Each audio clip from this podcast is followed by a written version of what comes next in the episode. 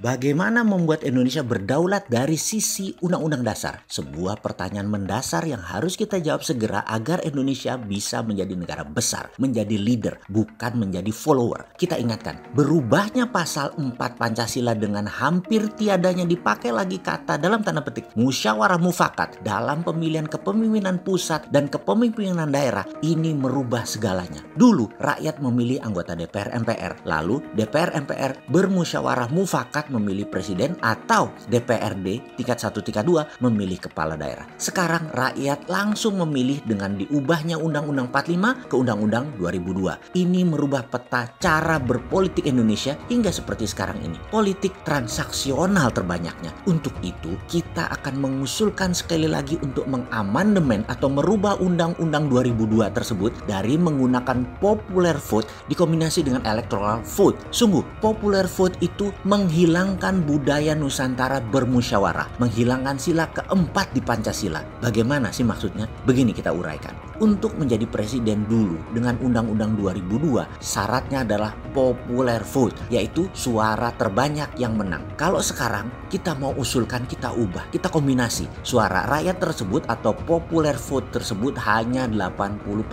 Jadi sekali lagi, popular vote hanya 80% haknya. Yang 20% adalah suara electoral vote yaitu anggota DPR 10%, anggota MPR 5%, anggota DPA Dewan Pertimbangan Agung yang akan kita hidupkan lagi alias DPD versi asli di mana ulama, pemimpin adat, pemimpin daerah, pemimpin agama ada di situ dan mereka punya 5%. Misalnya di tahun 2024 nanti ada tiga pasang calon. Hasil pilihan raya akhir adalah Prabowo Puan suaranya 35%. Anies Ridwan Kamil suaranya 35%. Bosman sama Said Agil misalnya 30%. Ini contoh loh ya biar paham, jangan misu-misu dulu. 100% suara popular vote itu hanya 80%. Di sinilah electoral vote bermain dan perannya mereka dilakukan dengan bermusyawarah. Jadi ketiga paslon tadi akan memaparkan visi dan misinya di depan DPR, di depan MPR, dan di depan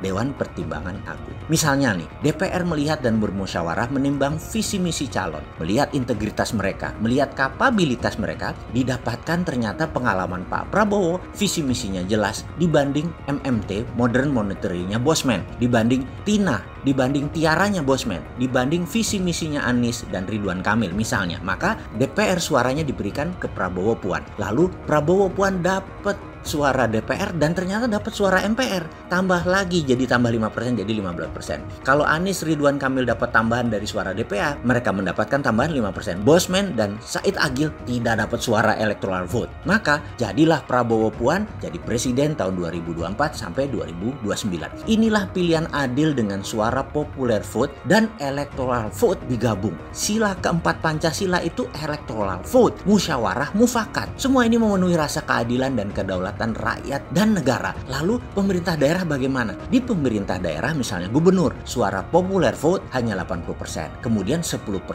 adalah suara DPRD, yang 10% lagi presiden. Kalau di kabupaten kota bagaimana? Suara populer vote 80%, suara DPRD tingkat 2 10%, suara gubernur 5%, suara presiden 5%. Dengan cara ini tidak akan ada lagi bupati yang tidak sinergi dengan gubernur. Bupati dan gubernur tidak akan lagi tidak sinergi sinergi dengan presiden. Semua ini inline, sejalan dengan pusat, arah negara dan pemerintahan satu arah semua. Setidaknya mayoritas. Inilah yang membuat negara Indonesia menjadi negara pemenang, menjadi negara berdaulat. Gabungan antara popular vote dan electoral vote akan menjadikan Indonesia negara yang unik, kuat, dan kompak. Dan yang jadi pertanyaan, siapkah Indonesia berubah? Siapkah Indonesia suara rakyat diberi pembobotan semacam ini? Atau lebih enak seperti sekarang, rakyat diminta suaranya lima tahun sekali lalu selama lima tahun rakyat diminta untuk tidak bersuara.